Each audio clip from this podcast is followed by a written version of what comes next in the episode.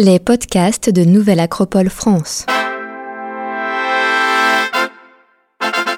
Les enseignements de Elena Petrovna Blavatsky sur le bouddhisme. Conférence de Fernand Schwartz, philosophe de l'anthropologie, le 24 mai 2018 à Paris.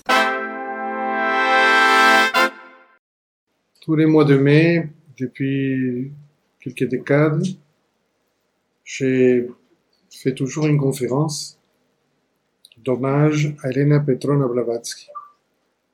La raison fondamentale, c'est qu'elle a influencé beaucoup sur l'enseignement, bien sûr, à mon propre maître, et que nous nous sommes inspirés à la Nouvelle Acropole de la charte essentielle qu'elle a élaborée pour ce qu'elle avait fondé à l'époque, en 1875, la Société théosophique.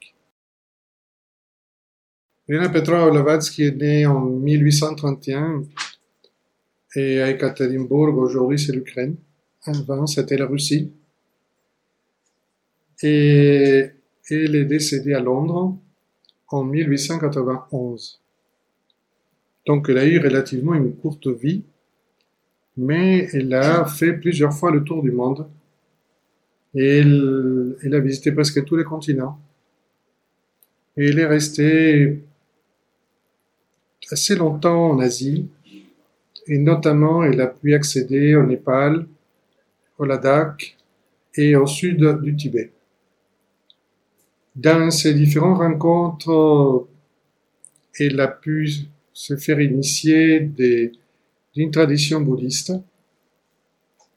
ésotérique, interne, qui au début, euh, quand elle a expliqué ses connaissances, ça a encouragé beaucoup de critiques, puisque à l'époque dont on parle, presque aucun occidental était arrivé à ces endroits-là, et surtout, les connaissances des textes bouddhistes en Occident, par les professeurs et universitaires occidentaux, étaient seulement de la lignée des Theravada, c'est-à-dire du bouddhisme de l'Inde du Sud, qui est le véhicule Hinayana ou le dit petit véhicule, qui correspond en réalité au bouddhisme populaire en tant que religion et qui est la forme la plus populaire et la plus connue du bouddhisme.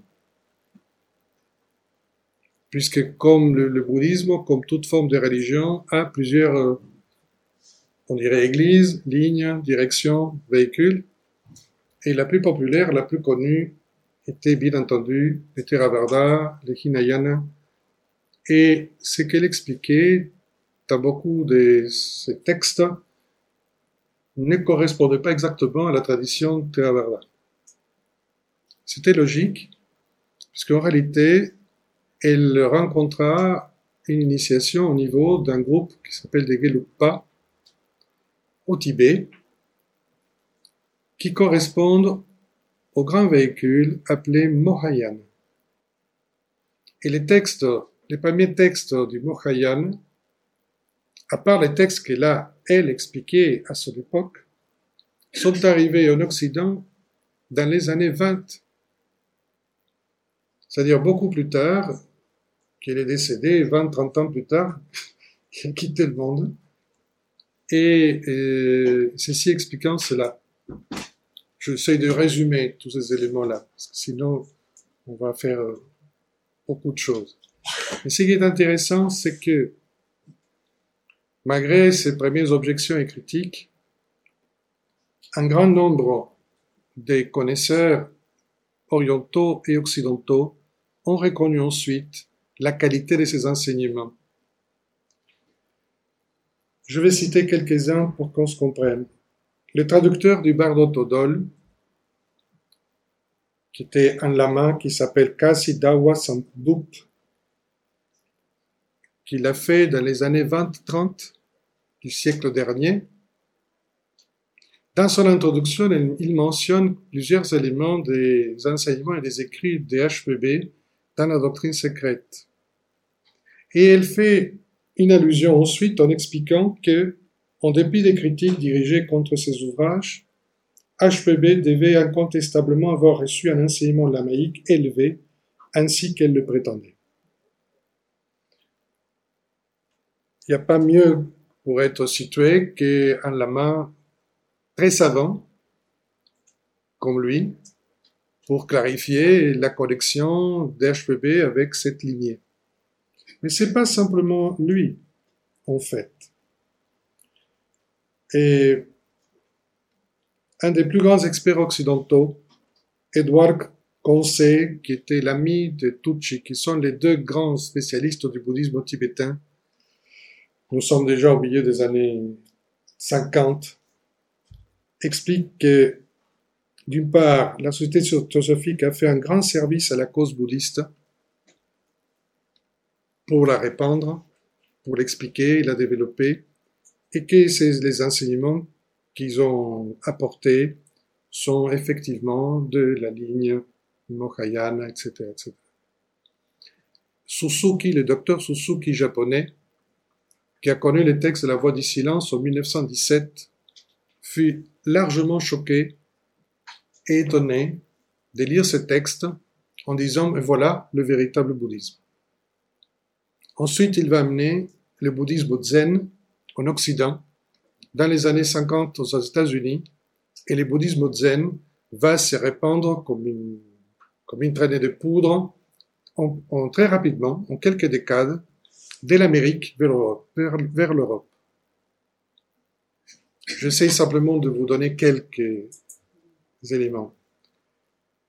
Lorsqu'il fut fêté le centenaire de l'édition de, de La Voix du Silence, qui est le texte sur le bouddhisme le plus important que HPB a, a écrit, dont je vous parlerai tout à l'heure, le Dalai Lama actuel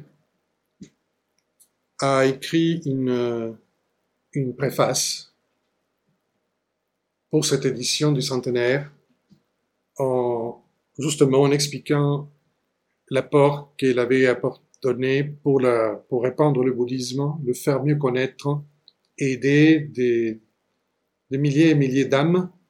Et il dit à la fin, j'espère que la réédition de ce centenaire pourra éveiller et aider encore beaucoup d'autres âmes.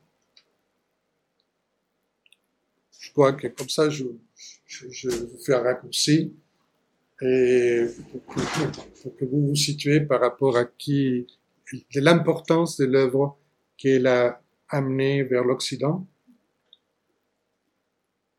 et surtout la lignée, parce que ceci est important, puisque elle n'a pas inventé, mais elle a transcrit des textes qu'elle a pris par cœur et pour les expliquer aux Occidentaux et aux moins Occidentaux, puisqu'il a dû l'expliquer aux Asiatiques même. Parce que ce, qui ce que je voudrais quand même vous expliquer, aujourd'hui, parler du bouddhisme, d'hindouisme, du yoga, c'est courant.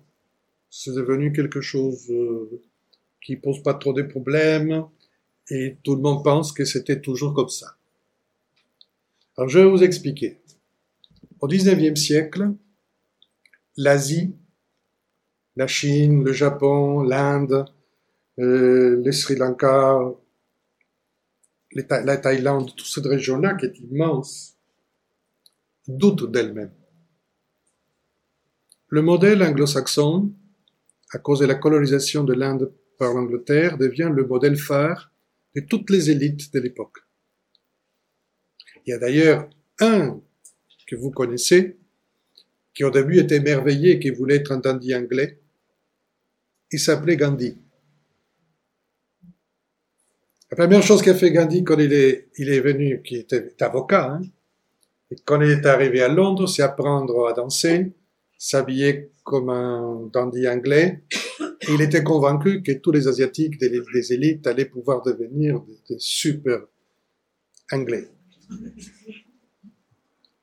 Il a chanté, bien entendu. Mais je vous explique simplement la fascination du modèle occidental au XIXe siècle pour l'Asie. Ce que nous, aujourd'hui, on ne peut pas comprendre. Mais à l'époque, les élites asiatiques de Chine, d'Inde, de Japon, ne pensaient pas du tout qu'ils étaient porteurs des philosophies, religions, traditions sérieuses. En même temps, un énorme groupe de missionnaires de toutes les différentes églises, sectes chrétiens a déferlé en Asie, provoquant d'immenses conversions et un doute général sur l'identité asiatique. C'est ça qu'il faut situer. Et c'est la raison pour laquelle, en 1975, lors de l'anniversaire du premier siècle d'existence de la société théosophique, le gouvernement de l'Inde va décider de créer un timbre avec le symbole de la société théosophique pour remercier la société théosophique d'avoir aidé à récupérer l'identité de l'hindouisme et du bouddhisme et de la culture asiatique pour l'Inde. Étonnant, hein? Vous voyez, c'est ça qu'on ne comprend pas aujourd'hui. Bien. En 1968, un autre tambour sera fait au Sri Lanka pour remercier Olcott, le cofondateur de la Société théosophique, d'avoir su restaurer et répandre l'éducation bouddhiste au Sri Lanka. Donc, en clair, nous sommes devant un mouvement qui a énormément aidé à récupérer le patrimoine asiatique, l'identité, la mystique et la sagesse, et surtout de donner courage aux Asiatiques de récupérer leur propre identité. C'est dans ces contextes-là hmm, qui existera l'œuvre d'HPB et son, l'apport qu'il va faire avec son texte de la voix du silence. Voilà, voilà pour le contexte, je pense que, c'est suffisant pour se clarifier. Aujourd'hui, bien sûr, c'est l'Asie qui, qui se pointe à l'Occident. On, a, on est dans une situation totalement inversée. C'est les Asiatiques qui ont l'assurance, c'est les Occidentaux qui se posent des questions. Donc on est, on est un siècle et demi après euh, dans une situation géopolitiquement parlant très différente et mentalement parlant très différente. Hmm? Comme quoi, la roue tourne et l'histoire s'engage toujours dans des méandres particuliers. Bon, mais ce n'est pas l'objet aujourd'hui de mon, exposé. Et clarifions un tout petit peu, avant de rentrer trop bien dans les détails, ce qu'est le bouddhisme. Hmm? De façon simple. Le bouddhisme fut créé comme un élan de réforme. C'est un mouvement réformateur de l'hindouisme, chose que nous oublions, puisque l'hindouisme ne vient pas de nulle part. Enfin, le bouddhisme ne vient pas de nulle part. C'est une réforme de l'hindouisme dans le sixième siècle avant Jésus-Christ, parce que déjà à l'époque, les brahmanes, c'est les prêtres hindouistes, avait confisqué beaucoup de connaissances et, et pas su transmettre correctement un certain nombre d'enseignements qui sont devenus trop élitistes, trop fermés au peuple et trop ritualistes et dogmatiques. C'est comme d'habitude, si vous voulez. Oui, c'est pas, ça arrive à toutes les religions à un moment donné. Bon, c'est un tout petit peu fermé, ils ont oublié le message essentiel.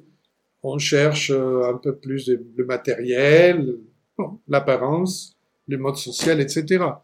Donc, pour vous dire que tout ça existe depuis très longtemps, et probablement ça continuera à exister. Le Bouddha, le Bouddha était né au Népal, pour situer donc au nord, et il est de la lignée Sakya, et c'est pour ça qu'on va l'appeler aussi Sakyamuni, qu'on se comprenne, Sakya, de telle lignée, et il est prince, il doit hériter le royaume de son père, Suddhodana, mais son père, par différentes prophéties, commence à avoir peur par rapport à son héritier, puisqu'il est censé être euh, pas du tout un roi selon les prophéties, il va aider tout le monde, euh, c'est un grand spirituel, mais bon, pour un roi, c'est pas, c'est pas génial. Donc, il essaye de cuver son enfant, de le protéger de tout contact avec la société, pour qu'il ne se pose pas des grandes questions métaphysiques, des questions existentielles. Donc, euh, tout son entourage est jeune, beau, tout va bien, est très confortable. Parce qu'un jour, il s'égare un peu, il trouve un malade, il dit, mais j'ai jamais vu ça. Donc, il, demande au malade qu'est-ce que c'est? Il dit, bon, j'ai la maladie, j'ai le corps qui flanche. Bon, donc la faiblesse, ça le surprend que, le, bon, que la société a des malades alors. Eh oui. Une autre fois, il se croise avec un vieillard, il voit qu'il a du mal à, à se transporter, que ses cheveux sont tombés, il n'y a plus de dents. Qu'est-ce que c'est ça? C'est un vieillard. Alors il commence à se poser la question sur le sens de l'existence. Pourquoi on va naître? Si de toute façon c'est pour mourir comme ça, pour être malade, pour être vieux. Et un autre jour, il croise un mort. Et, et ça, évidemment, le, le fait comprendre que l'existence du palais n'était pas exactement ce qui s'est passé dans la vie. Il décide donc de quitter le palais. Il va se lancer dans beaucoup de méditations. Un autre jour, si vous voulez, dans nos cours, on vous l'explique, mais pour la conférence, ça suffira. Mais un bon jour, il, euh, après énormément de souffrances, des exercices très durs, bon, il se rend compte qu'en fait, il faut trouver une voie du milieu, et il devient Bouddha, qui est un grade dans le cheminement de l'esprit qui existe avant le Bouddha, ce mot existe avant, dans, le, dans la péripétie de l'être humain pour se conquérir lui-même, il y a un niveau d'éveil qui s'appelle Bouddha. Et ce niveau d'éveil veut dire l'illuminer par Bodha. Bodha avec un D, pas avec deux D. Oui. Et Bodha est l'entendement intérieur, l'éclairage intérieur, la sagesse. Donc, un illuminé. Pas dans le mauvais sens, mais illuminé de la lumière intérieure qui est la connexion avec la sagesse permanente de l'univers, et ceci s'appelle Bodha. La source donc du bouddhisme est Bodha et pas Bouddha. C'est que peu de gens comprennent encore aujourd'hui. Et justement, je peux expliquer que le bouddhisme devenu une religion, certains ont gardé ses principes, d'autres les ont altérés, et que ce qui l'intéressait à elle, c'était la source du bouddhisme, Bouddha, qui est une source universelle qui n'appartient à personne, ni à aucune ethnie, ni à aucun groupe, et qui est en chacun, mais que chacun doit retrouver et se relier à cette source. Si on veut résumer encore. Donc, ça c'est pour le bouddhisme et ces mots hein, que nous utilisons. Et c'est pour ça qu'HPB dit que la sagesse éternelle ou ancestrale ou atemporale, elle s'appelle bouddhisme avec un D qui vient de Bodha, bouddhisme. Que la source est donc le bouddhisme avec un D et une branche qui s'est exprimée objectivement au monde de façon populaire est le bouddhisme avec deux D avec ce multiples branches. Et de tout ce bouddhisme avec deux D, celle qui a, la branche qui a conservé le mieux le message du Bouddha lorsqu'il était éclairé, ce fut le groupe Mahayana et, certains groupes tibétains. Voilà. comme ça.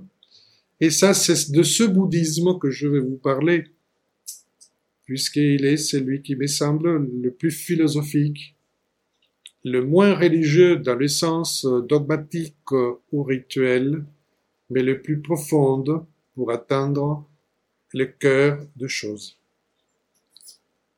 C'est pour ça qu'il y a, un autre savant du siècle dernier qui était très importante, euh, qui s'appelle Dennis Lingwood, un Américain qui est devenu un grand expert de Pali et de toutes les formes du bouddhisme, hein, et qui a pris, la robe de moine qui est devenu bhikshu. Il s'appelait Bhikshu Sangarakshita. Il dit, la voix du silence cherche à inspirer plus qu'instruire. Il appelle le cœur plus que la tête il n'appartient pas à la littérature de l'information, dont sa finalité est celle d'augmenter la connaissance, mais à la littérature du pouvoir intérieur, dont leur propos est de faire avancer les âmes dans le sentier. voilà. Voie intellectuelle, voie pratique, d'intériorisation. C'est ça le, les deux voies sont là. Mais dans toutes les traditions. Et dans le bouddhisme, c'est très clair. On peut dire que le bouddhisme est l'enseignement de la voie ou du sentier, du chemin, qui permet à l'esprit du pratiquant de dissoudre les strates d'obscurité accumulées par l'ignorance. Comme Socrate, le Bouddha avait très bien compris que nous étions tous des ignorants c'est une première constatation qu'il faut rapidement établir dans une vie, parce que c'est lui qui ne se sait pas ignorant, pense qu'il sait tout, donc il peut rien apprendre. Donc il s'est coupé tout seul le chemin évolutif. Mais notre ignorance provoque en nous l'accumulation d'un certain nombre de, toxines, disons, des, des poussières qui nous empêchent de retrouver la source intérieure, qui se couvre d'une gangue, qui dans le bouddhisme dont je vous parle s'appelle l'âme diamant, qui est dans une gangue. Mais comme c'est un diamant, rien ne peut le perturber ni la toucher, mais il faut descendre vers la gangue et récupérer l'âme diamant. Elle est incorruptible. Et elle peut couper tous les obstacles.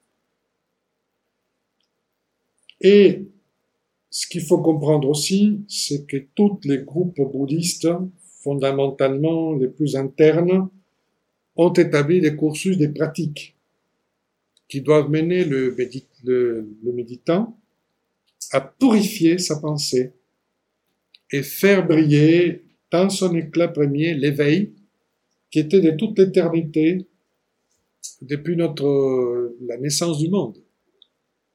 Et pour les bouddhistes, comme pour la science, l'univers naît d'une grande lumière. Cette lumière va donner plein d'étincelles, etc. Chacun de nous est une étincelle. Chacun de nous a reçu l'éveil du monde. Et comme Platon l'expliquait, il a gardé la mémoire des connaissances et des lois de la nature en soi, mais il faut que chacun se le rappelle.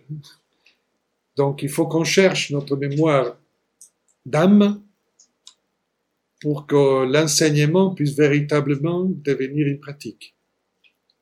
Puisque sans cet euh, contact d'âme, les connaissances deviennent pure spéculation, calcul, accumulation encyclopédique, mais n'aboutissent pas à une pratique quotidienne dans ce cheminement. Et c'est pour ça que la pratique dans cette voie est très importante et pas simplement la spéculation. Ces pratiques, comme les pratiques que nous proposons à Nouvelle Acropole dans nos cours, ne sont pas pour, ce, pour son loisir, pour se plaire, pour se sentir simplement à l'aise, pour que la personnalité se calme et soit tranquille. ça, c'est ce qu'on peut appeler des pratiques de New Age, qui cherchent une consolation ponctuelle sans cheminement intérieur. Nous ne proposons ni le bouddhisme réel, aucun pansement particulier, hein, pour une minute, euh, pour que ce soit gentil et bien. C'est pas un divertissement à la pratique. Les pratiques ne sont pas pour s'amuser, même au moins que on puisse être heureux de pratiquer. Avec le temps, la pratique rend heureux, et c'est un grand plaisir de pratiquer. Et quand la, pratique manque, et on se sent pas bien. Parce que c'est une rencontre avec soi, un contact qui nous manque. Mais il faut créer ce, ce lien pour qu'à la fin, tout ça devienne si naturel et épanouissant. Mais en réalité, ce que nous cherchons, c'est éduquer la personnalité, qui est le support de l'âme, pour qu'elle soit un être harmonieux, capable d'être au canal de l'esprit. Puisque plus propre on est à l'intérieur, moins de distractions on a, moins de dispersion, nous pouvons alors rendre l'âme capable de s'exprimer et d'agir d'une façon supérieure en nous-mêmes, en nous-mêmes et autour de nous.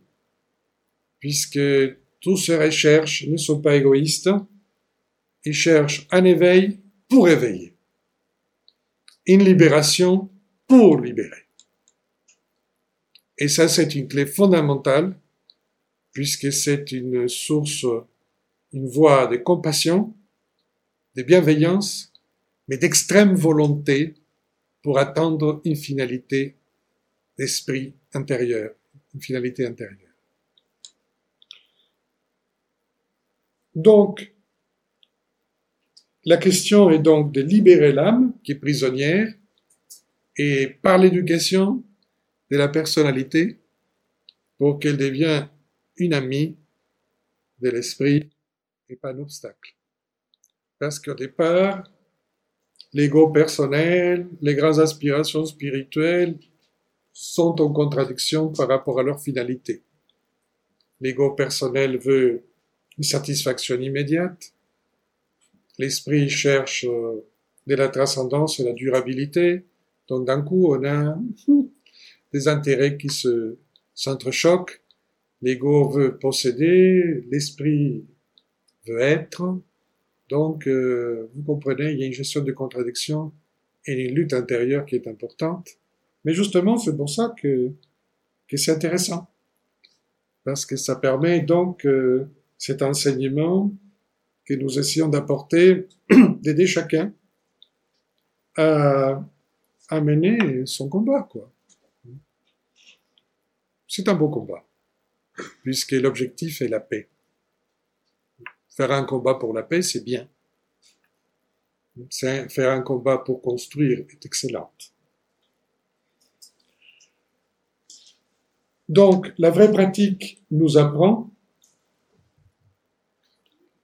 et c'est pas simplement pour nous amuser, pour passer le temps. Alors, rentrons maintenant dans l'historique de la voix du silence, le texte. En fait, le texte de la voix du silence est un des derniers textes d'HPB. En 1889, son médecin à Londres lui dit qu'il faut qu'elle prenne de l'air, qu'elle se repose un peu, qu'elle aille dans une forêt, qu'il se dilate un peu, parce que sa santé n'était pas très bien une amie américaine dont son mari était consul en France l'invite à Paris et à Fontainebleau où ils ont une maison. Et elle arrive euh, l'été euh, à Fontainebleau, Fontainebleau, et c'est là où elle va rédiger La Voix du silence. Elle le fait en trois semaines. Petit bouquin, elle le fait en trois semaines. C'est quoi? En fait, quand elle était au Tibet, il avait eu un, enseignement qui est basé sur ce qu'on appelle un texte de préceptes d'or. Donc, il y a 90 préceptes. Ses maîtres l'ont dit qu'elle ne pouvait pas les copier. Donc, elle les a pris par cœur. Prenons par cœur, elle a bien rempli le contrat, puisqu'elle n'a pas écrit. Et à un moment donné, voyant ses propres disciples et la marche de la société théosophique, elle dit, je vais faire un choix d'un certain nombre de préceptes pour faire un petit ouvrage à l'aide des candidats à l'adeptat, à l'initiation, etc. Et elle choisit 39. Et donc, c'est 39 préceptes qu'elle va traduire du texte tibétain en anglais seront le texte que vous connaissez par la voix du silence. Voilà, pour, résumer. Et que c'est l'honneur, parce qu'il s'explique assez bien, dans l'essentiel de ce qu'on a besoin pour euh, rentrer dans le sentier et s'accomplir. Et quand on lit attentivement, on se rend compte qu'il y a ça et beaucoup plus, que même s'il aurait mis 15 préceptes, peut-être ça aurait été assez. Mais bon, elle nous a donné 39, donc on va profiter.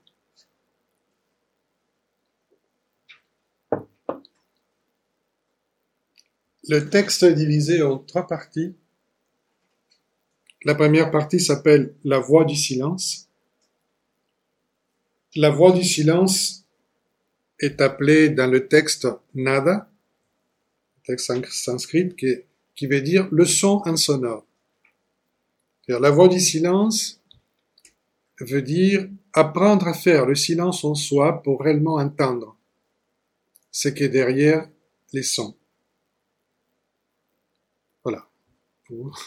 Parce que ça peut être un peu choquant de dire la voix du silence. Si, si, le silence, comme le vide, est plein de choses. Mais le problème que nous avons, c'est que dans nos têtes, il y a beaucoup de blabla. Ça tourne, ça fait blabla, blabla, blabla. Donc, il faut calmer tout ça, il faut vider tout ça, faut centrer tout ça, et d'un coup, apparemment, on contacte une petite voix silencieuse. En ce moment-là, il faut surtout pas dire ça y est, elle part. Elle part parce que vous venez de faire du bruit. Donc, ce qu'il faut apprendre, c'est pas simplement entendre ce qui semble ne pas avoir de son, sinon de rester neutre devant ce qu'on entend ou ce qu'on voit sans le qualifier dans un sens ou dans un autre. C'est pour ça que pour entendre la voix du silence, la, préconisation de base, c'est de ne pas être dans la voix j'aime, j'aime pas. Ça me fait plaisir, ça me fait pas plaisir. Oui, c'est dur ce que je dis déjà. Hein. Mais de rester neutre et centré. On aime, on n'aime pas, c'est comme ça si on quitte la voie de l'ego personnel, qui lui est basé sur j'aime, j'aime pas, c'est quand les gens me disent je peux pas, au fond, ils me disent j'aime pas. D'accord? Pas vous, d'autres. Et, et oui, parce qu'on n'aime pas quitter son confort. On n'aime pas faire un effort on n'aime pas toujours être humble. Ça, on n'aime pas trop. Mais il le faut. Vous voyez? Et il y a parfois des choses même plus banales. Il y a des nourritures qu'on ne devrait pas manger. On aime, on aime, on aime. Mais il nous faut mal. Donc on ne doit pas. En quittant la voie pseudo-évolutive dans sa vie de baser sa vie sans j'aime, j'aime pas. Et, ça permet de contacter un, un concept très important dans la philosophie hindouiste et bouddhiste, le dharma. La loi. La loi, c'est traduit comme loi, mais dharma veut dire ce qui supporte les choses. Le support de toute existence. Et quand on, on touche les supports de la vie, les supports de l'existence, de notre vie, de nos vies, les critères changent. Ce qu'on comprend, c'est qu'on doit, ce qu'on ne doit pas faire. Et là, nous nous approchons donc mieux de cette histoire de la voix du silence, du son insonore. Et pour ça, le conseil fondamental qui est donné dans cette partie du texte, c'est de pratiquer dharana, la concentration profonde.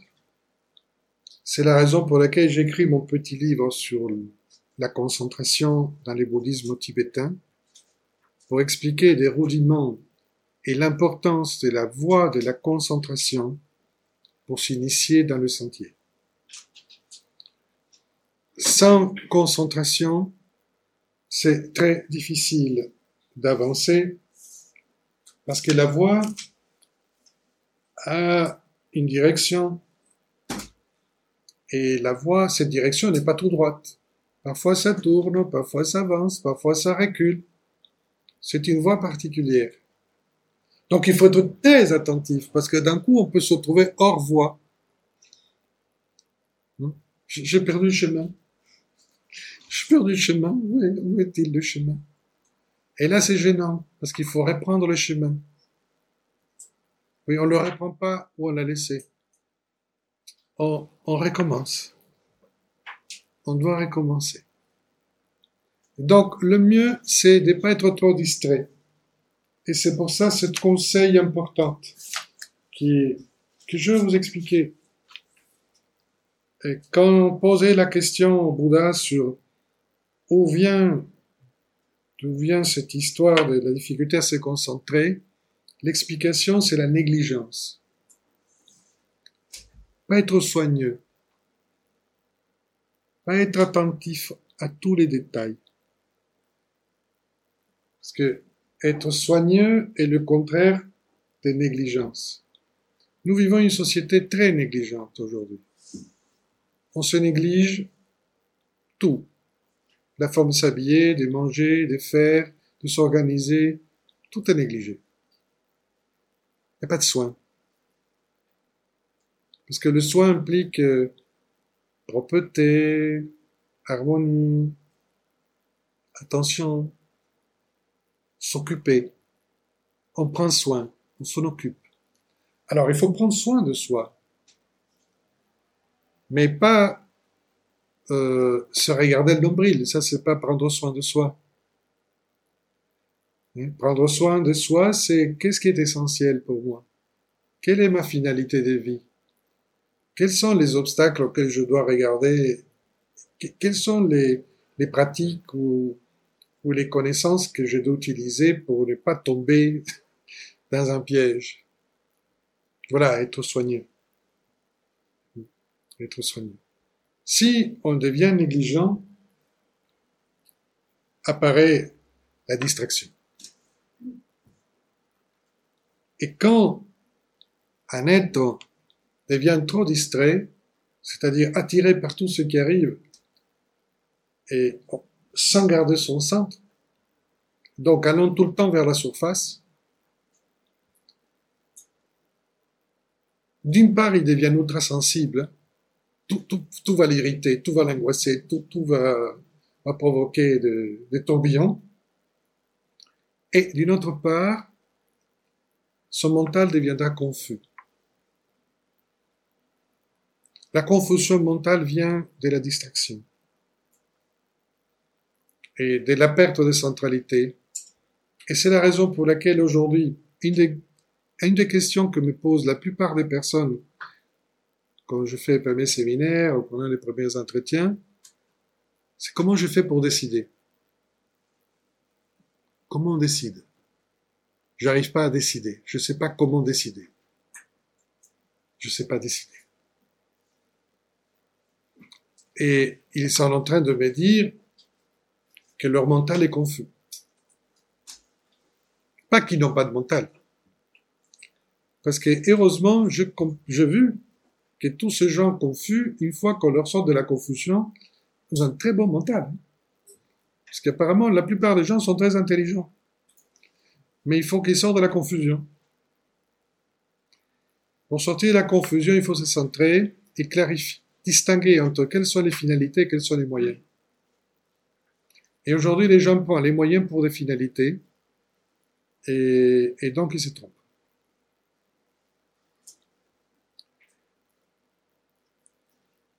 Ça, c'est la première partie. La deuxième partie, c'est les deux sentiers. Dans cette deuxième partie, bon, nous sommes face à quelqu'un qui est assez éveillé, qui commence à comprendre les choses. Et là, on l'explique effectivement qu'il y a deux manières de comprendre les choses. Par la doctrine de l'œil, c'est-à-dire euh, l'intellect, l'écriture, ou la doctrine du cœur, l'œil, la voix du cœur. La voix du cœur n'est pas simplement la bonté et la générosité, c'est l'ouverture mentale. Il est difficile de se trouver face à des gens sans préjugés. Il est difficile de se trouver face à des gens qui sont en écoute et pas en écoute d'eux-mêmes. Des gens qui veulent entendre quelque chose. En général, les gens veulent entendre ce qu'ils pensent eux. Donc, ils souhaitent que je leur dise ce qu'ils pensent et comme ça, ils sont contents qu'ils pensent pareil. Bon, parfois oui, parfois non. On ne peut pas être tout le temps en accord, mais et ça pose beaucoup de problèmes, l'ouverture du cœur. Donc penser avec une ouverture du cœur, c'est autre chose qu'être simplement gentil et généreux et d'aimer tout le monde. Ce qui est déjà pas mal dans le temps qui court. Je le signale. Je le signale. Mais c'est pas suffisant. C'est pas suffisant. Et il faut vouloir euh, autre chose. Bon, une fois qu'on a compris ça et qu'on est parti vers la voie du cœur, évidemment, dans cette histoire, c'est là où s'ouvrent les deux sentiers de la libération. C'est-à-dire, soit le chemin de la libération, jusqu'à la libération finale, qui est le nirvana, ou la sortie du monde spatio-temporel et ses conditionnements, soit la voie du renoncement, à la propre libération, une fois qu'on l'a obtenu. Alors pourquoi? Mais parce que c'est par le renoncement qu'on peut aider les autres. Et ça, c'est la plus dure de voie, évidemment, comme l'explique le texte.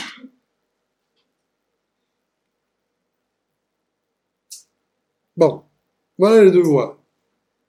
Prenez ce que vous voulez, c'est pas un problème, mais pour l'apprendre, il faut déjà avoir fait tous les, toutes les conditions préalables que je viens de vous expliquer.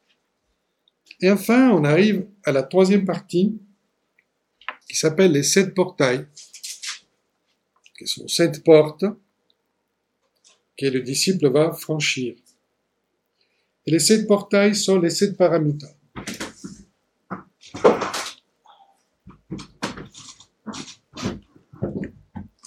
Et c'est de ça que je parle dans le livre. Alors, je vous explique simplement une chose.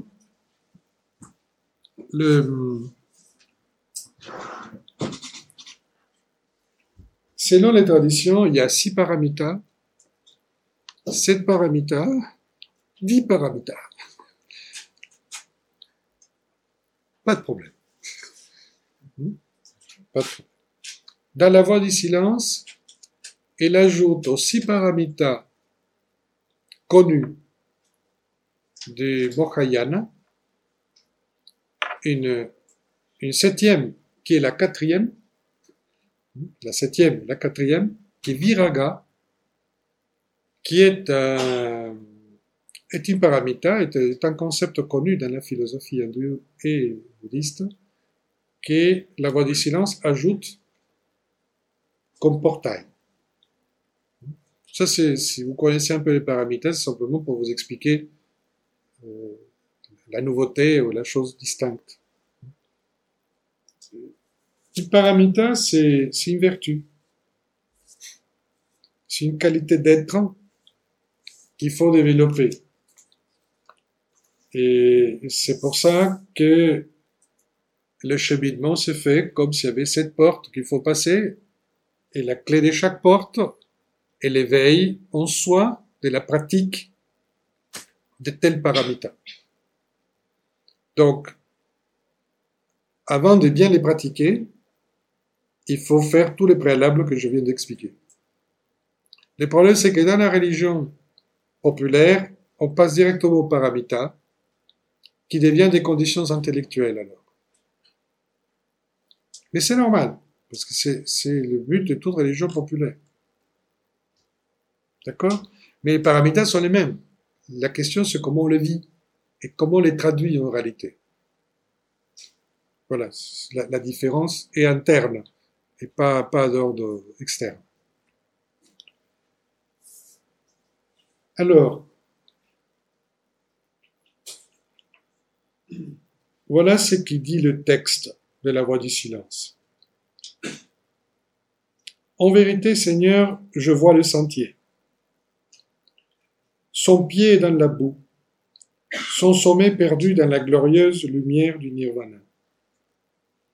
Et maintenant, je vois les portails qui vont, en se rétrécissant, sur, le rude chemin épineux de Jnana, qui est la sagesse. On va vers ça.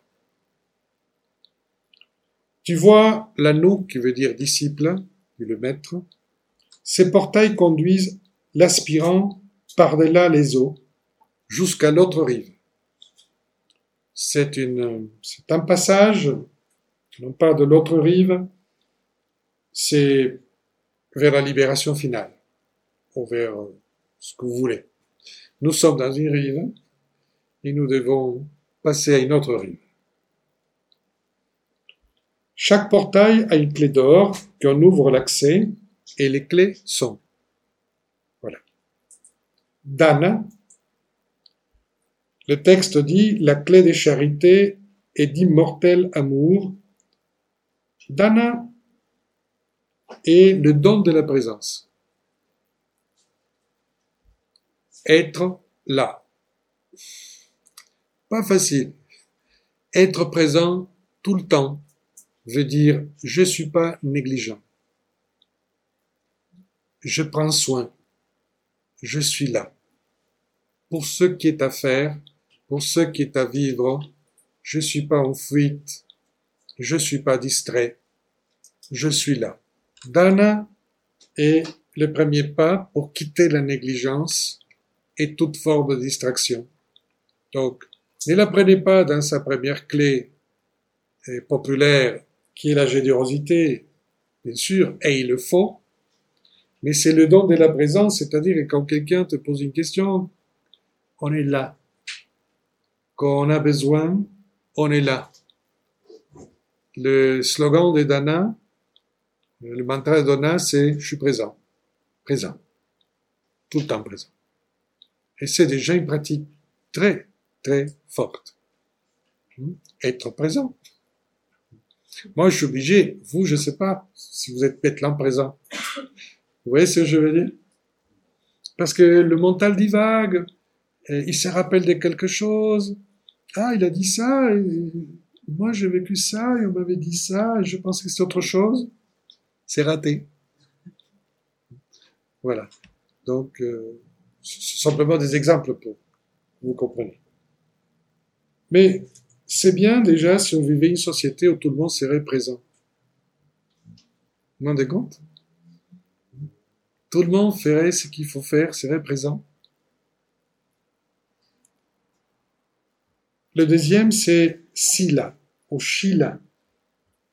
Dans le texte, la clé d'harmonie en parole et en acte la clé qui rétablit l'équilibre entre la cause et l'effet et ne laisse plus de place à l'action karmique, c'est-à-dire, vous connaissez le mot karma, c'est la loi de, des causes-effets, non? C'est-à-dire, on fait quelque chose, on produit un effet, à moins qu'on fasse la loi. qu'on soit dans le dharma, dont je vous ai parlé tout à l'heure, donc qu'on puisse vivre selon les principes de vie. Et bien sûr, si on vit comment la vie vit, on ne produit pas d'effet, sauf la vie. Bon, il faut reconnaître de temps à autre, on s'écarte. Hein. Donc on produit un léger carbone. Des conséquences. Des conséquences. ces conséquences ne sont pas forcément négatives. Ils peuvent être aussi positifs. Si quelqu'un rencontre un enseignement, quelqu'un qui peut l'aider, c'est un bon karma. Donc, pourquoi il a un bon karma? Pourquoi il a eu ça? Parce que quelque part, sans le savoir, il a travaillé pour obtenir une opportunité. Est-ce qu'il va la profiter?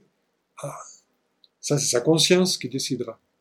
Vous voyez Parce qu'on peut rencontrer les meilleurs du monde et passer à côté. Parce que parce qu'on n'a pas eu le sens, on n'était pas présent, et on a raté une opportunité? Bon, voilà. Alors il faudra bosser encore pour avoir une autre opportunité.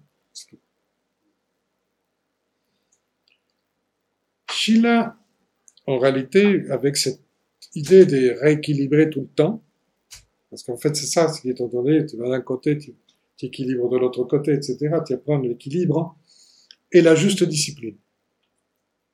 Sheila est la juste discipline, c'est-à-dire la bonne discipline et l'équilibre, c'est rééquilibré en permanence. Et pour cela, la pratique, c'est un examen permanent de conscience. C'est-à-dire, comment ça s'est passé la journée, quelle dérive, bon, telle et telle, quelle, quelle, quelle reprise euh, pour équilibrer, ben, je vais pas trop trouver, ou je l'ai fait. Et, et, donc, on prend conscience de ses propres déséquilibres pour ensuite prendre des mesures pour s'équilibrer. Mais on se réprime pas, on culpabilise pas, parce que, comme je vous l'expliquais, il faut rester neutre. Si on s'est déséquilibré, on peut pas rectifier ce qui s'est passé, on peut rectifier l'avenir. Donc, c'est mieux s'occuper de l'avenir et d'essayer dans l'avenir d'être présent. Vous voyez?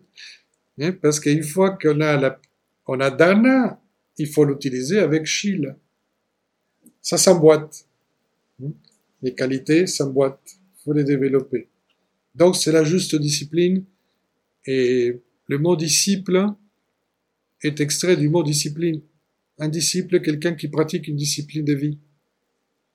Bon, si on a un sens à la vie, si on veut donner un certain sens à sa vie, bon, on va avoir une discipline de vie. Plus ou moins réussie, plus ou moins bateau. Mais il faut qu'on rentre dans une certaine discipline de vie. Voilà. La troisième est très importante c'est Shanti. La douce patience que rien ne peut troubler. La patience convoque la persévérance et la constance en nous. Et la patience n'est pas de l'ego personnel. L'ego personnel n'est pas patient. Quand quelqu'un arrive à être patient, c'est que son soi, son nature supérieure, peu importe, spirituelle, commence à avoir de l'importance, commence à avoir une influence, parce que la patience arrive. Je répète, l'ego personnel est impatient, le soi, non, parce qu'il a l'éternité. Donc, si on ne perd pas patience, on n'est pas angoissé, on est moins calme, on est plus calme et moins stressé. Donc, c'est un conseil à donner à presque tous les concitoyens. Mais ceci implique, pour être patient, un point très important qui aujourd'hui est très peu tenu en compte. Pensez au futur. Les gens aujourd'hui ne font plus des projets d'avenir. Tous les modes de consommation, maintenant par exemple pour les vacances, ont totalement changé parce que les gens se décident à la dernière minute. C'est la réalité actuelle. Et pour tout.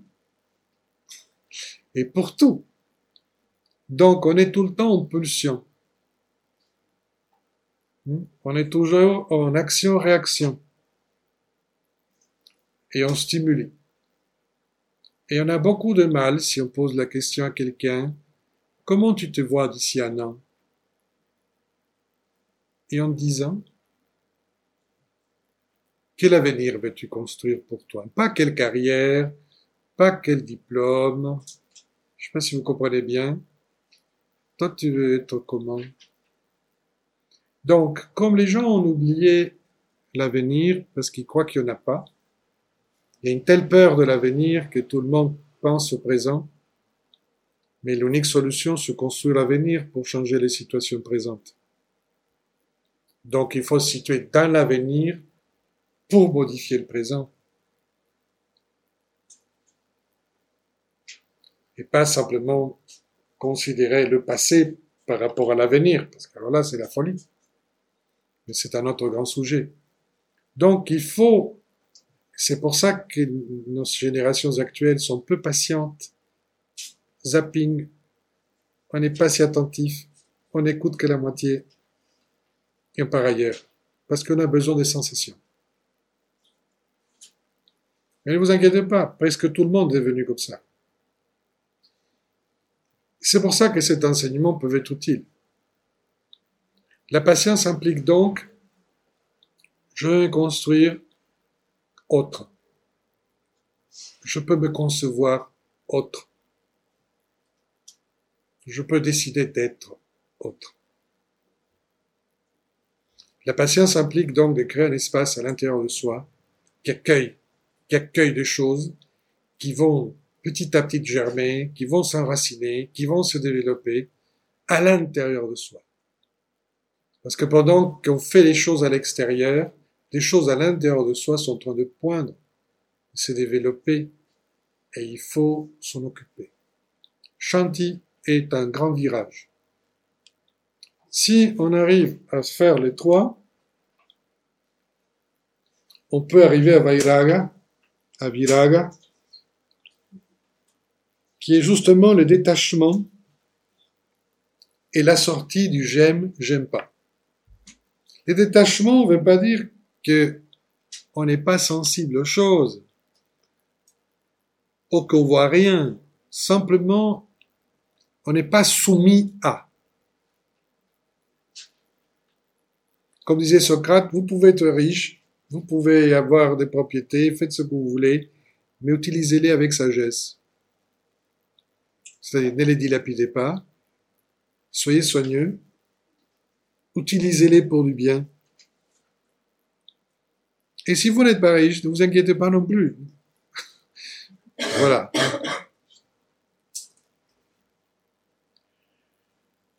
L'indifférence au plaisir et à la douleur, l'illusion vaincue, la vérité seule perçue, c'est cette forme de détachement, renoncement, qui est base, comme disait Vivekananda, un autre grand sage hindou, et il est la base de toutes les yogas, de toutes les de toutes les pratiques. Et on libère, on se libère du j'aime, j'aime pas. La cinquième porte est Virya, l'énergie indomptable qui ferait sa route vers la suprême vérité, hors de la boue d'un mensonge terrestre, dit le texte. Virya est l'énergie qui naît de la vigilance, de l'engagement, elle est appelée l'énergie de l'engagement. Et je vais vous expliquer. Je sais que nous sommes dans une époque où personne ne veut s'engager à rien, donc euh, c'est comme si je suis un extraterrestre en expliquant tout ça, je sais. Si on veut avancer dans le sentier, il faut s'engager dans le sentier. Si on ne s'engage pas à ce qu'on fait, on ne devient pas responsable de ce qu'on fait. L'engagement, c'est le sentiment de responsabilité. C'est un sentiment très supérieur. Se sentir responsable est quelque chose de très élevé parce que on va même sacrifier beaucoup de choses au nom de cette responsabilité. Vous comprenez? Et donc, si on se sent responsable de soi-même, de l'éveil de son âme, de pouvoir répandre autour de soi un peu de sagesse, un peu de calme, un peu de discernement, il faut l'engagement. Parce que cet engagement va donner une force, une conviction et une énorme énergie à la personne qui s'engage. C'est incroyable l'énergie qui apporte un engagement. Les mêmes personnes non engagées ont telle énergie, les mêmes personnes engagées ont telle énergie. Ça change totalement. Totalement. Donc c'est très libérateur, paradoxalement, de s'engager. Bon, il faut choisir son engagement, non? Mais mais il y a des très beaux engagements. Notamment si on veut déjà s'engager pour se libérer soi-même et aider à libérer les autres. C'est un super engagement. Ça donne une énorme puissance. Beaucoup de gens parfois me posent la question, comment vous faites? Parce que je voyage beaucoup. Je suis au moins six mois en déplacement, dans beaucoup d'écoles, dans beaucoup de choses.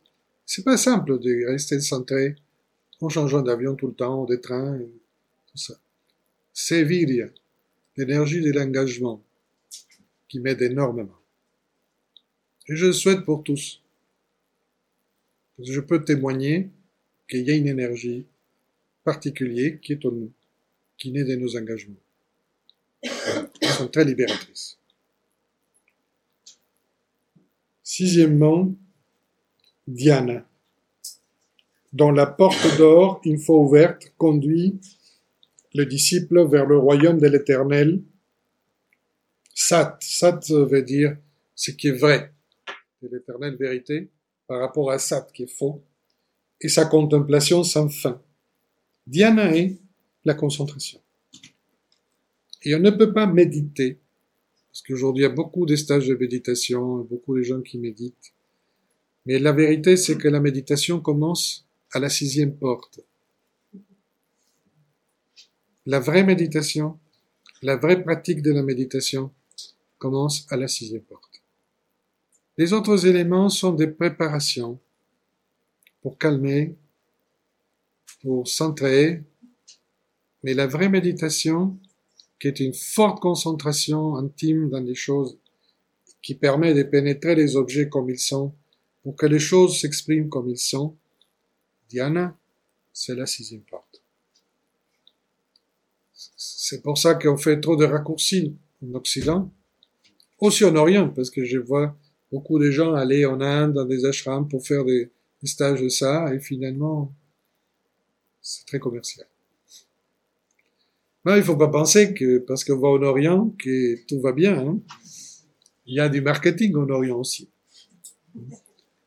Et les vraies connaissances sont, sont toujours restreintes, et pas toujours de facile accès, parce que les gens veulent du sensationnel et des résultats immédiats. Et comme je viens de vous l'expliquer, moi je ne crois pas à ça. C'est longue, un long travail. Un long travail. Parce que si le Bouddha a eu besoin de plusieurs années pour arriver à l'éveil, peut-être nous aussi, non? On va pas trouver l'arbre body de l'illumination au coin de la rue, paf. Bon, enfin. Chacun. Donc, ça veut dire quoi, Diana? Mental clair. Mental clair. Enfin, nous arrivons à Prashnya, la clé de ce qui fait de l'homme un dieu, en créant le Bodhisattva, fils de Dhyani, le bodhisattva est justement cet être de compassion qui se met à disposition pour aider à la libération des hommes et la transmission des enseignements. C'est le discernement du Dharma et la capacité cette fois-ci de la pas de voir ce qui est en face, y pénétrer dans ce qui est en face et, se relier, mais de fusionner. Et ça, c'est très bien dit dans la voix du silence. C'est de devenir la goutte dans l'océan et l'océan dans la goutte. Et pour cela, il faut déjà se rendre compte que nous sommes une goutte de l'océan primordial,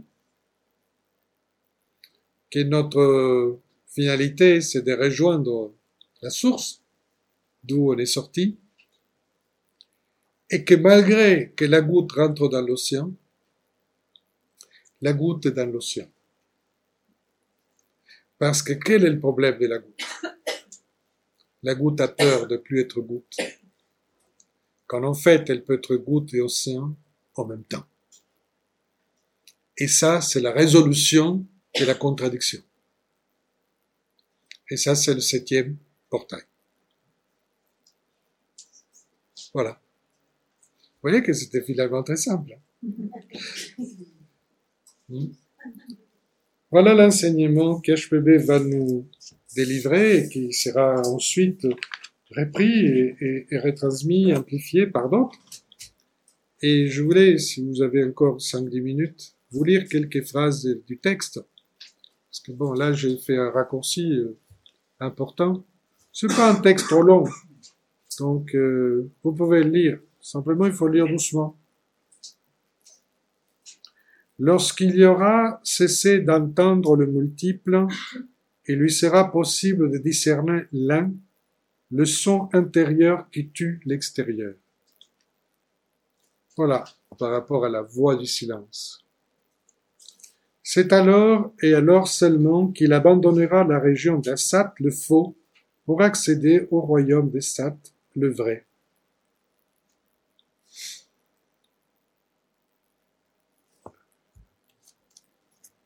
Je vous ai choisi quelques petites. Nous sommes toujours dans le, la partie 1. Vous vous rappelez qu'il y avait trois parties. Nous sommes dans la voie du silence. Ne désire rien. N'étirite pas contre karma, ni contre les lois immuables de la nature. Ne lutte qu'avec le personnel, le transitoire, l'éphémère et le périssable. Ceci ne veut pas dire qu'on va rien accomplir. Ce que il est en train de dire ce texte, c'est qu'il ne faut pas projeter des choses qui n'existent pas. Parce que quand on voit des choses, on fait des projections. Ce qui fait qu'on voit plus la chose. On voit une personne, on fait des projections. Il va être comme ça, on pourra faire ceci, et blablabla. Et après, oh, quelle déception. Oh, au contraire, parfois, c'était mieux que je pensais.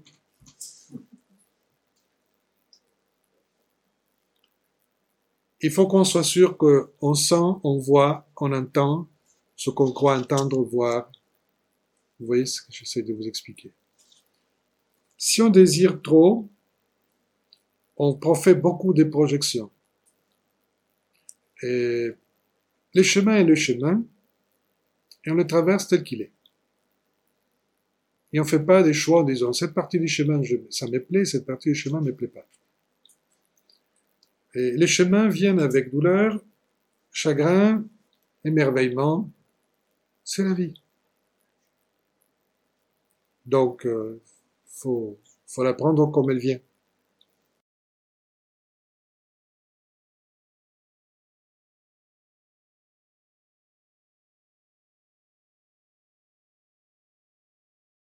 Et à la fin de la première partie,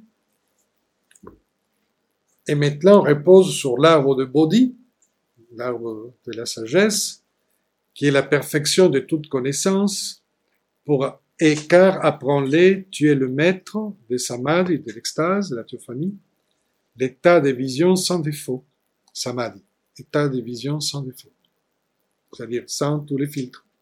Parce que tout le travail, c'est comment on enlève les filtres, comment on enlève les filtres. Parce qu'on fait des filtres.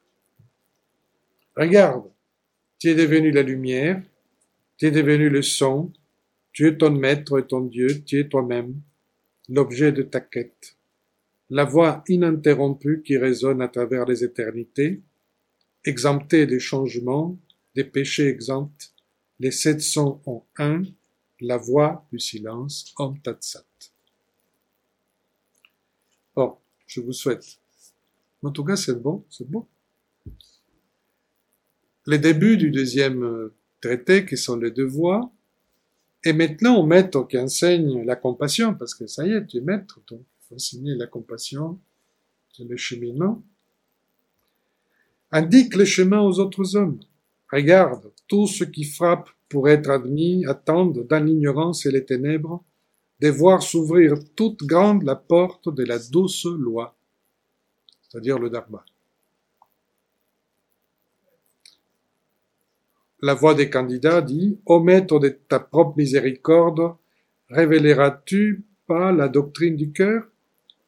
Et là commence l'enseignement sur la doctrine du cœur.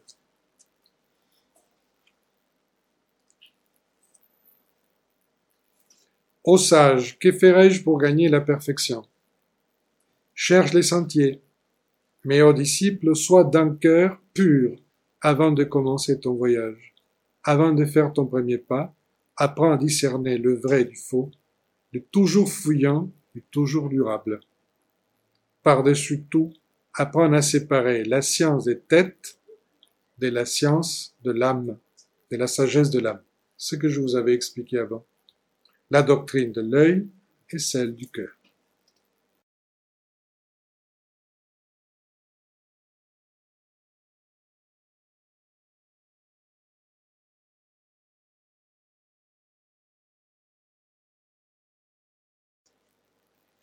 Le dharma de l'œil exprime ce qui est extérieur et non existant.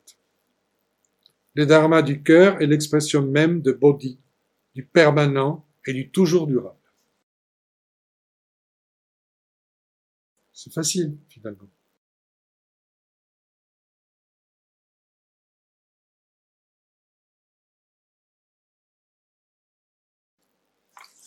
Et que beaucoup. Sois patient, candidat, comme celui qui ne craint pas l'échec, ni courtise pas le succès. Fixe le regard de ton âme sur l'étoile dont tu es un rayon, un rayon, l'étoile flamboyante qui brille dans les profondeurs sans lumière et toujours être les champs illimités de l'inconnu. Sois persévérant comme celui qui dure à jamais.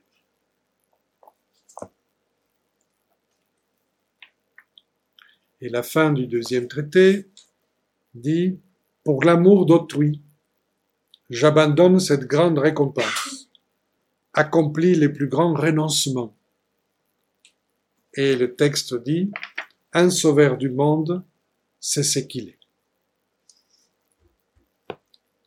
La doctrine de l'amour, comme vous pouvez voir, existe aussi en Orient et de longue date.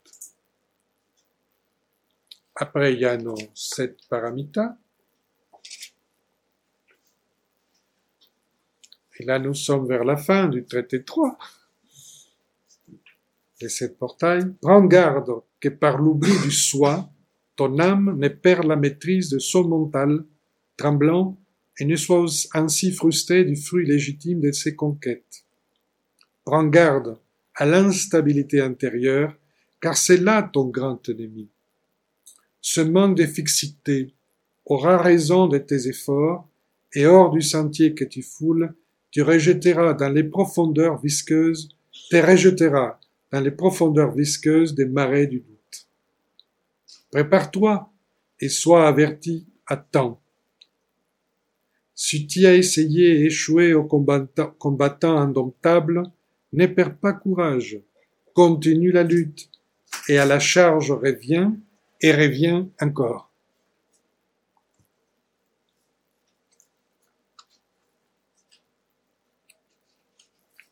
Et là on arrive à la fin. Regarde la douce lumière qui inonde les ciels d'Orient. En signe de louange, les cieux et la terre s'unissent. Et des quadruples pouvoirs manifestés s'élèvent un chant d'amour du feu flamboyant et de l'eau fluide, de la terre odorant et du vent impétueux. Donc des quatre éléments. Écoute, des profondeurs de l'insondable tourbillon de cette lumière d'or, où baigne le vainqueur la voix sans parole de toute la nature s'élève aux mille accents pour proclamer Joie à vous, ô hommes de la terre, un pèlerin est revenu de l'autre rive, un nouvel Arat, c'est-à-dire un sage est né, paix à tous les êtres. Voilà, nous avons fini. Je vous en remercie.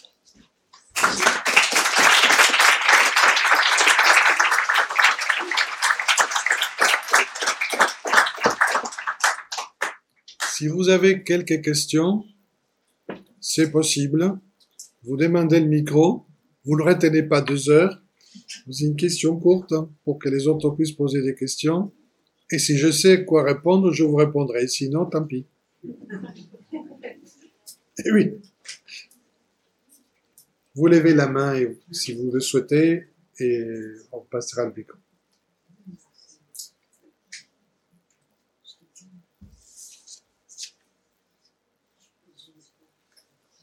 Là, il y a le micro. Parce qu'en même temps, les gens qui sont derrière, parce qu'il y a une autre salle qui m'entend et qui me regarde par un écran, donc il faut qu'ils sachent ce que vous dites.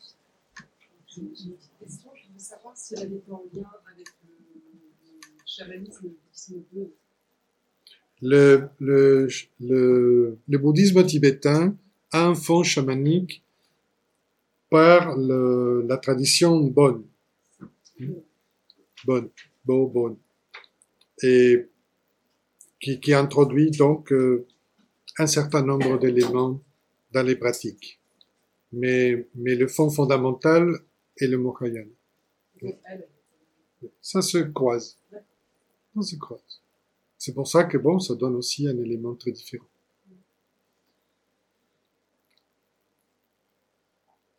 Vous n'êtes pas obligé. Hein.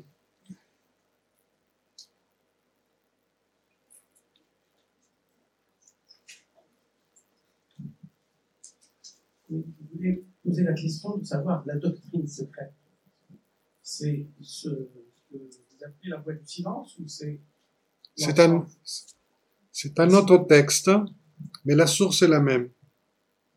La doctrine secrète et l'œuvre avec la voix du silence sont les deux œuvres majeures, de, Blavatsky. La doctrine secrète vient de la même source, Bodhi, dont on parlait tout à l'heure, qui est une source aussi en Inde qu'on appelle de la Gupta Vidya, ou de l'enseignement secret. Et ce sont des textes qui ont fait été traduits en tibétain et en chinois, qui se trouvaient dans, qui se trouvent dans certaines lamasseries et que HPB a commenté et expliqué. Et mais les deux textes, la voix du silence et la doctrine secrète avec les textes du Dzian vient de la même source. Voilà. Ce sont deux textes distincts. Une dernière pour faire trois.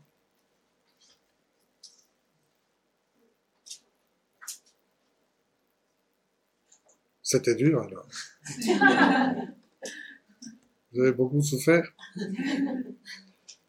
Mais pour une voix silencieuse, elle est silencieuse. Bon, en tout cas, ce que je peux vous dire, c'est que tous ces éléments-là sont possibles, praticables, et c'est une des, bases de nos cours de philosophie d'Orient et d'Occident, puisque nous pensons que cette philosophie doit se répandre par la pratique et l'enseignement, et qu'elle rejoint d'autres, et qu'il faut apprendre à faire cette connexion pour justement nous projeter dans le futur et pas rester dans le passé, puisque les valeurs qui sont proposées sont pour tous. Gandhi disait de tout cela, parce que Gandhi a pris contact avec cet enseignement, et il était très honteux, parce que ne connaissait pas la Bhagavad Gita, c'est les textes essentiels du bouddhisme, de, de, l'hindouisme, et c'est la théosophie qui lui a pris que cet enseignement, c'est la fraternité de l'homme. Quelqu'un a levé la main. Là, au fond, la première qui a levé la main, je peux rien. Est-ce un état euh, peut-être comparé avec les sept nobles vérités Et il y a quatre nobles vérités. Ah oui, il y a quatre nobles vérités. Il y a quatre nobles vérités. Quand, quand dans une des nobles vérités, il y a une qui est la plus importante, c'est d'avoir de juste moyens de vie. Ce qui n'est pas facile, des justes moyens de vie par rapport à l'enseignement. Là intervient la pratique des paramitas. Parce que la, les pratiques de la paramita donnent la manière de, de trouver tout ça. Sinon, on cherche, euh, c'est pas facile.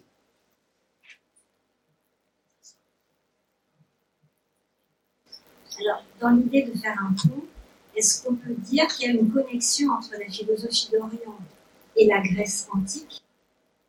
Oui. Par quelle voie? Oui. J'ai écrit un livre sur Socrate où j'explique la philosophie socratique comparée au bouddhisme. Il y a beaucoup d'éléments en réalité.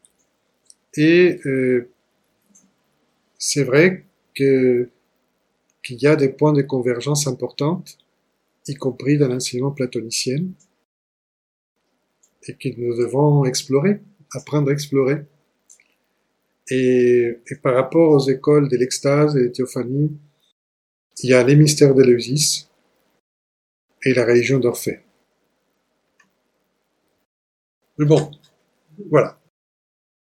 Il y a une tradition pérenne, universelle, qui inspira toujours les êtres humains de qualité dans toutes les régions du monde. Et il n'y a pas de copyright. Non, je dis tout de suite. Mais par contre, il y a des traditions qui nous sont arrivées, ou des enseignements qui nous sont arrivés, bien organisés. Et dans le cas de l'enseignement qui donne la voie du silence, par exemple, c'est très précis. Et, et, dans le bouddhisme en général, il y a des choses très précises. Et aussi en Grèce, mais nous devons être heureux de trouver quelque chose qui s'enchaîne bien, qui, qui, qui, conceptualise correctement et qui explique correctement. Je vous laisse alors. Merci beaucoup. Merci.